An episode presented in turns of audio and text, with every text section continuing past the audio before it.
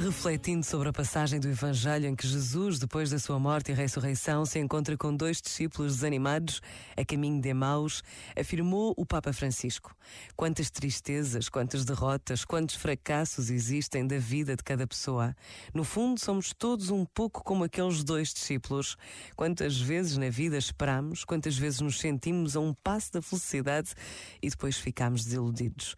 Mas Jesus caminha com todas as pessoas desencorajadas que seguem por diante de cabeça baixa e caminhando com elas de maneira discreta, consegue voltar a dar esperança. Este momento está disponível em podcast no site e na app da RGF.